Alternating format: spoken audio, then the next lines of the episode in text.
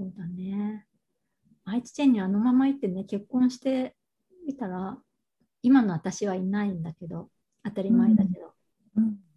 それでもあの時に決断して東京に出てきて、でその時に出会った人たちがいて、でそこからまた私東京にから福島に引っ越して、いろんな人と出会ってって思って、今の自分から過去を見た時に、あのまま愛知にいて、その後に出会った人たちと出会わなかった人生って考えられない。うんうんうんすごい自分の中ではね、すごい大変だったけど、本当に。それでも、うん、行動してよかったなっていうのは思うから、そうだね。なんか、うん、行動するって大事だなって、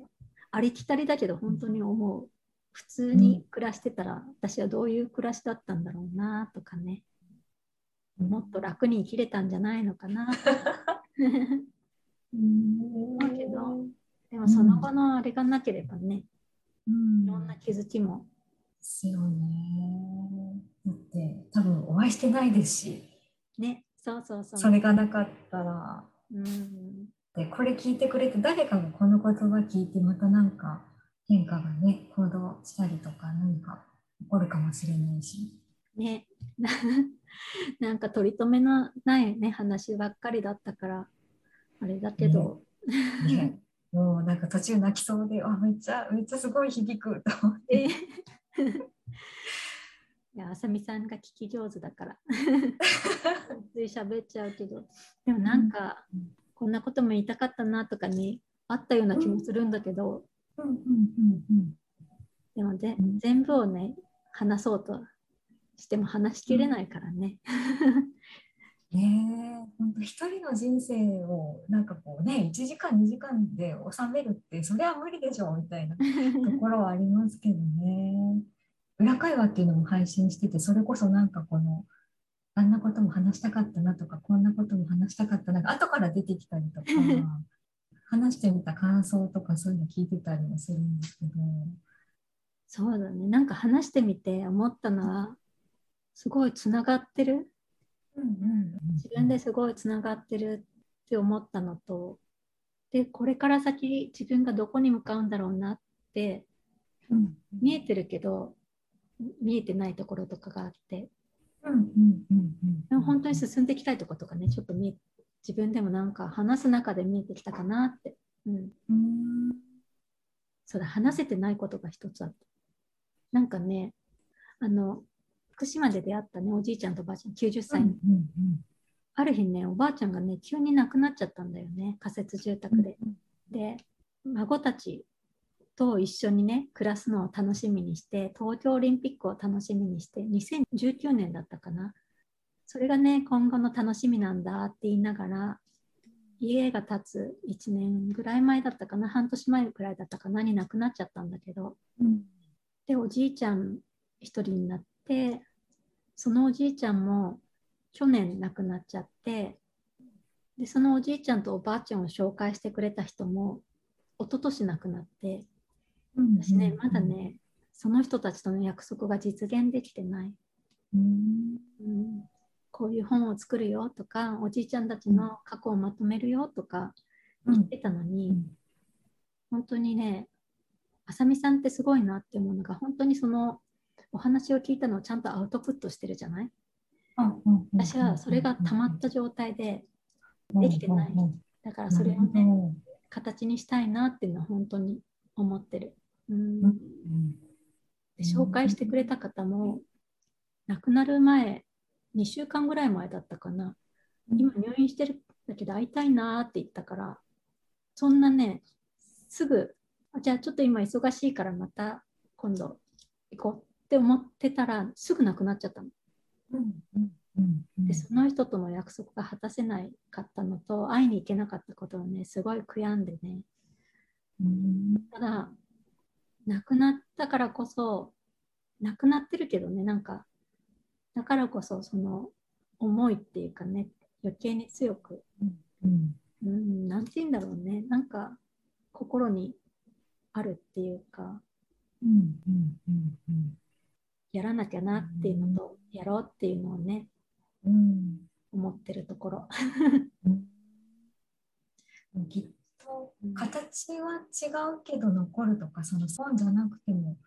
残るとかってなんかありそうですけどね、うん、今回こうやって語ってくれた音声音声だけど誰かに伝わってるわけだし、うん、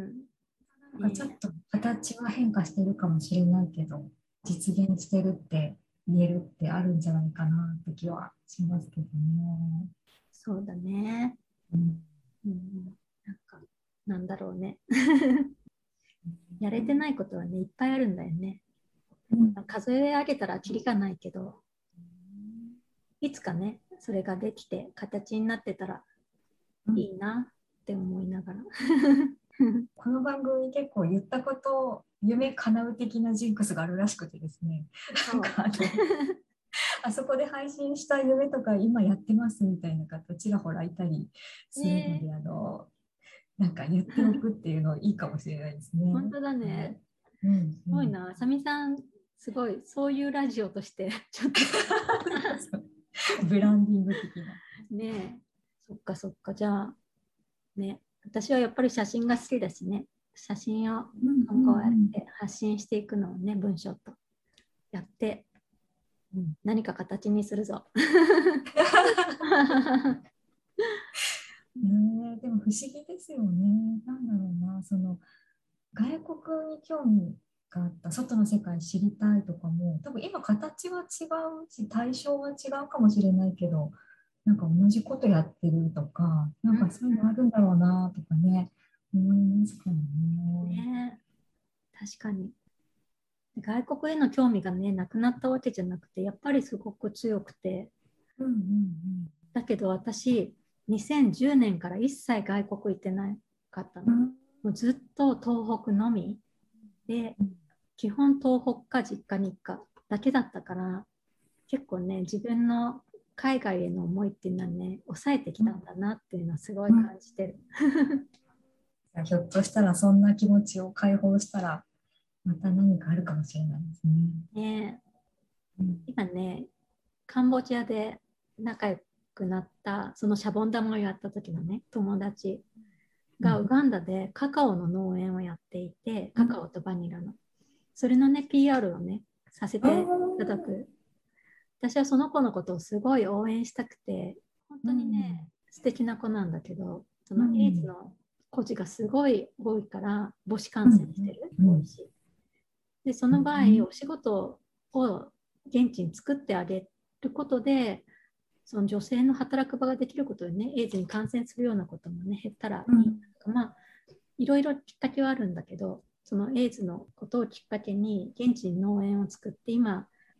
本当に多くの女性をね雇ってお仕事してるんだけどでそれを応援したいなって思った時にウガンダにすぐ行けるわけじゃないしでその子のことをね何か発信するにしても自分の Facebook とか SNS しかねないから、って思ってたら PR をやることでその子のと一緒にその子の思いとかね商品とかを発信していけるんだなって思ってこれからそれをねやっていくんだけど秋ぐらいから、うんうんうん、なんかそういうのもね嬉しいなと思ってそういうのがきっかけでね海外にも関われるっていうで伝えたかったことを伝えれるっていう。だから私にとってジャーナリズムってなんかそういうものでもあるなと思う。なんか、ね、きっと形はいろいろなんだけど、うん、その商品やその人の思いを通して伝えていくとか、うん、そういうところ自分の言葉だけじゃなくてねなのでいろんなものに関われるからすごい嬉しいかな。めちゃくちゃいいですね。めちゃくちゃいいな。気になる。いいですね。なんか。うんうん。あさみさん向いてるなって思う。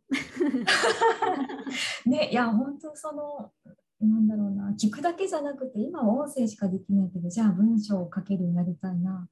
もっと写真撮れたらいいホームページ作れるのになとかはあるんですけどね。なかなか、なかなかねっていうところですね。ねうん、自分でもねこうやって伝えていく場所があってそれをもっと広くねいろんな人に伝えるきっかけの一つがメディア PR とかだから、うん、うん、なんかそういうものがあるだけで直接お役に立て、うん、もっとお役に立てる、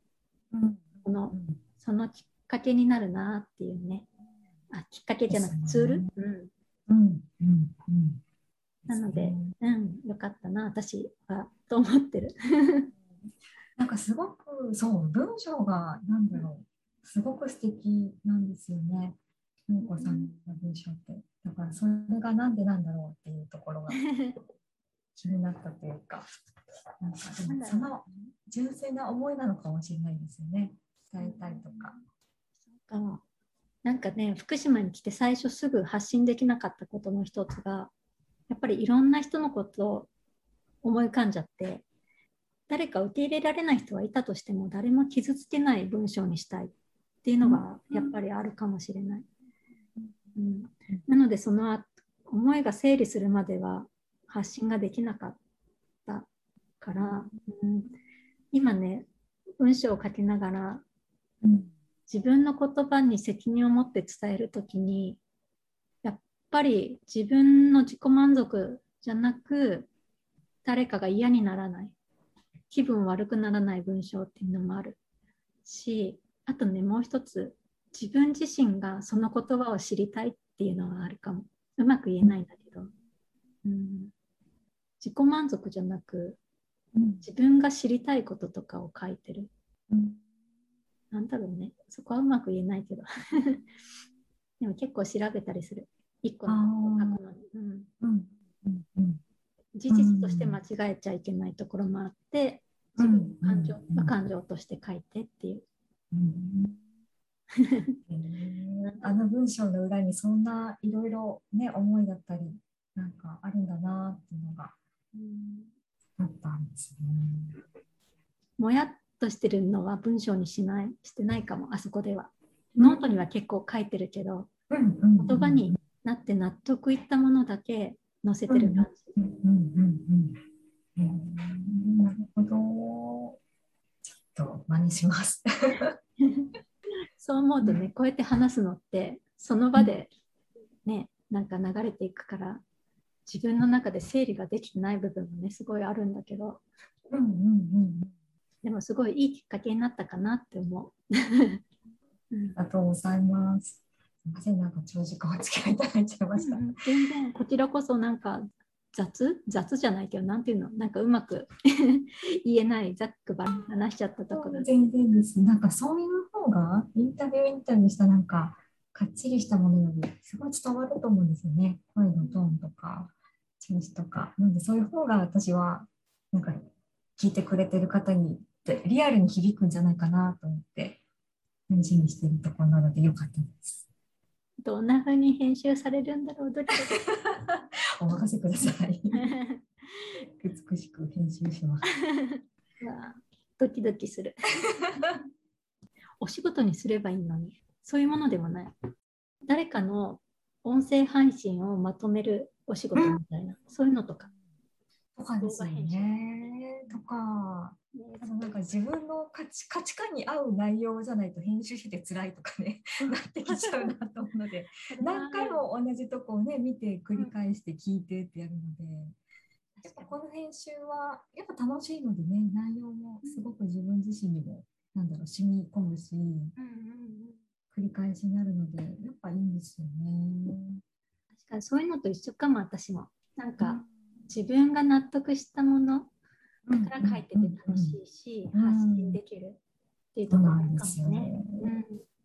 共感したものとかね。そうなん そこがなんかちょっと仕事にするとなんか折り合いをつけていくところだなっていうのはありますよね。うん、ねそうなのよね。何でもいいわけじゃないもん、私もやっぱりそのお仕事も。うんうんうん、共感してるからじゃないとねできないし。うん、あとそうだ、うん、あさみさんに紹介したい人がいて福岡で。で話したじゃないはい。はいはい、はい、なんか産後うつになってその時にいろんなお母さんたち女性が支えてくれてで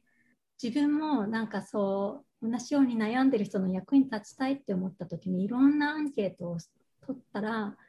結構美容と健康とかで悩んでる人もいてそれでスムージー手軽にスムージーをね、作って。この方ですね、Facebook の投稿で書かれてたの見ました。あそうそうそうそう、その人。ね、シングルマザーのサポートとかもしていて、で SNS で呼びかけていろんな人たちとね新ママ応援団っていうのが福岡にあるらしくてそこのサポートをしたりとかそういうこともしていてすごい思いを持って頑張ってきたね。すごい綺麗な若い若いかな？うん。浅見さんぐらいの年かな、と思うんだけど。そんな女性がいるのでねなんかその人の思いが、ね、伝わったらいいなと思って。いつかちょっと、ね、ぜひ、うん、紹介したい、うん、あ。りがとうございます。今ね、こんな時期なのであれですけど、お話行けるなら行きたいですよね。ね、うん、もしかしたらね、近かったら私も会ってほしいななんて。ね、ぜひ。ありがとうございます。すごい楽しかったですね。えー、私もなんか、ね、話し始めるときりがないくて、でもあっという間だった。うん、本当ですね。うん、い。いい節目になったかも。これからね、自分が進むための、うん、と思います。本当にありがとうございます。こちらこそありがとうございます。